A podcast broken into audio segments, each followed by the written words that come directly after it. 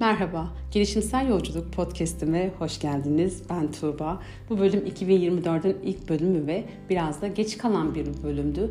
Çünkü 2024'de hasta başladım, Covid oldum ve kendimi toparlamam epeyce uzun bir zamanımı aldı.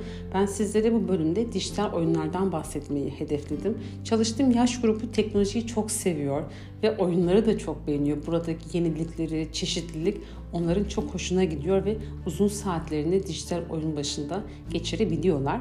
Oyun çocuğun en önemli uğraşı gibi görünse de çocuğun yaşına, gelişimine uygun olması biz uzmanlar için çok önemli. Benim de severek oynadığım bazı oyunlar var ve ailelerin de aslında severek oynadığı, takip ettiği bazı oyunlar olduğunu gözlemledim. Dijital oyunların kontrolsüz kullanımı, bu oyunların çocuklar ve gençler arasındaki artışı dijital oyun bağımlılığı kavramını bizlerin hayatına getirdiği bizler bu kavramla tanışmış olduk. Oyunlar aslında kontrollü oynanması çok normal. Çünkü oyun aynı zamanda duygusal rahatlamaya katkı sağlıyor. Problem çözme becerisi, analiz, mantık yürütme, problem çözme becerilerinde desteklediği için çok önemli. Olumlu yönlerinin yanında olumsuzlukları da beraberinde getiriyor. Dijital oyun kullanım alanlarındaki artış, bu oyunlara erişebilirliğim çok kolaylaştı artık günümüzde. Oyun dünyasındaki çeşitlilik çocuğu ya da genci heyecanlandırabiliyor. Artık oyun ya da teknoloji çocuğun günlük bir rutin haline geldiğini söyleyebilirim. Şiddet içerikli oyunların aslında gençler ve çocuklar arasında çok fazla oynandığını gözlemliyoruz. Bu oyunlar yalnızlık, saldırganlık, depresyon, şiddete eğilim, dikkat dağınıklığı gibi problemleri de beraberinde getirdiğini gösteren bazı araştırmalar var. Zamanın büyük bir kısmını çocuklar ve gençler aslında ekran başında geçiriyor.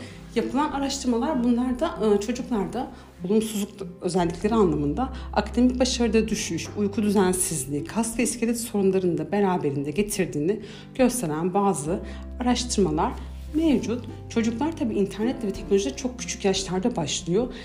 Ve yapılan araştırmalar aslında özellikle yaralama, öldürme, dövüş oyunları gibi sonunda öldürme ve kaybetmenin olduğu oyunlar çocuğu ya da genci saldırgan davranışlara itiyor. Bu anlamda da aslında çok bizlerin dikkatli olması gerekiyor. Değişen dünya ile birlikte çocuklar teknolojiyle tanışması bahsettiğim gibi çok küçük yaşta başlıyor. Belki hatta anne karnından da tanıştıklarını da söyleyebilirim. 3-4 yaşlarından itibaren de aslında oyunla tanışıyor çocuklar ve dijital oyunlarla aslında haşır neşir olma yaşı çok küçük ve kontrolsüz kullanıldığı için buna daha sonraki yaşlarda sınır koymak zorlaşabiliyor.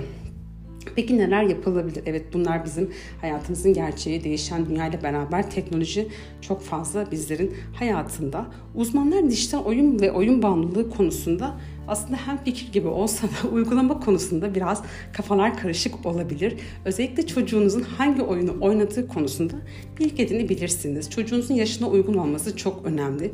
Oyun seçimine burada seçici olup daha dikkatli davranabilir aileler. Ailelerin dijital oyunlardaki tehlikelerin farkında olması gerekiyor. Çocuğu hangi oyunu oynuyor, oyunlarda nelere maruz kalıyor, oyun içerikleri, oyundaki görseller çok önemli. Dijital oyunlar çocuğu oyunda tutmak için tasarlanan oyunlar ve bu oyunlar ilk seferle tamamlanmamak üzere ayarlanmış oyunlar. Oynayan kişi her seferinde daha iyisini yapmak için hırslanıyor ve sürekli oyun oynamak isteği artıyor. Bazı güncel oyunlarda oyun oyuncu performansına göre yapay zeka tarafından aslında yönetilen oyunlarda mevcut. Oyunu oynayan oyuncunun performansı eğer yüksekse süre kısa tutulabiliyor. Buradaki amaç oyuncunun keyif alması. Eğer oyuncu amatörse yani çok iyi bir performansa sahip değilse oynamış olduğu oyunda oyun süresi uzun tutulabiliyor. Oyun bağımlılığı kavramı da aslında bu şekilde meydana geliyor. Çocuk daha ya da genç çok daha uzun süre vaktini oyunda geçirdiği için o oyuna bir şekilde bağımlı hale geliyor. Aileler oyunlardaki tehlikelerden ve dijital oyun bağımlılığı konusunda çocuğu ya da genci bilgilendirmesi çok önemli. Aileler bu bilgilendirmeyi yaparken kendi internet kullanımı da düzenlenmesi lazım. Çocuğa iyi rol model olmak çok önemli. Çünkü çocuklar sizleri model alacaktır. Aile içi iletişim için fırsatlar sunulmalı. Birlikte geçirilen zamanlar arttırılabilir ya da beraber yapılan etkinlik sayısı arttırılabilir. Etkinlik planlanabilir.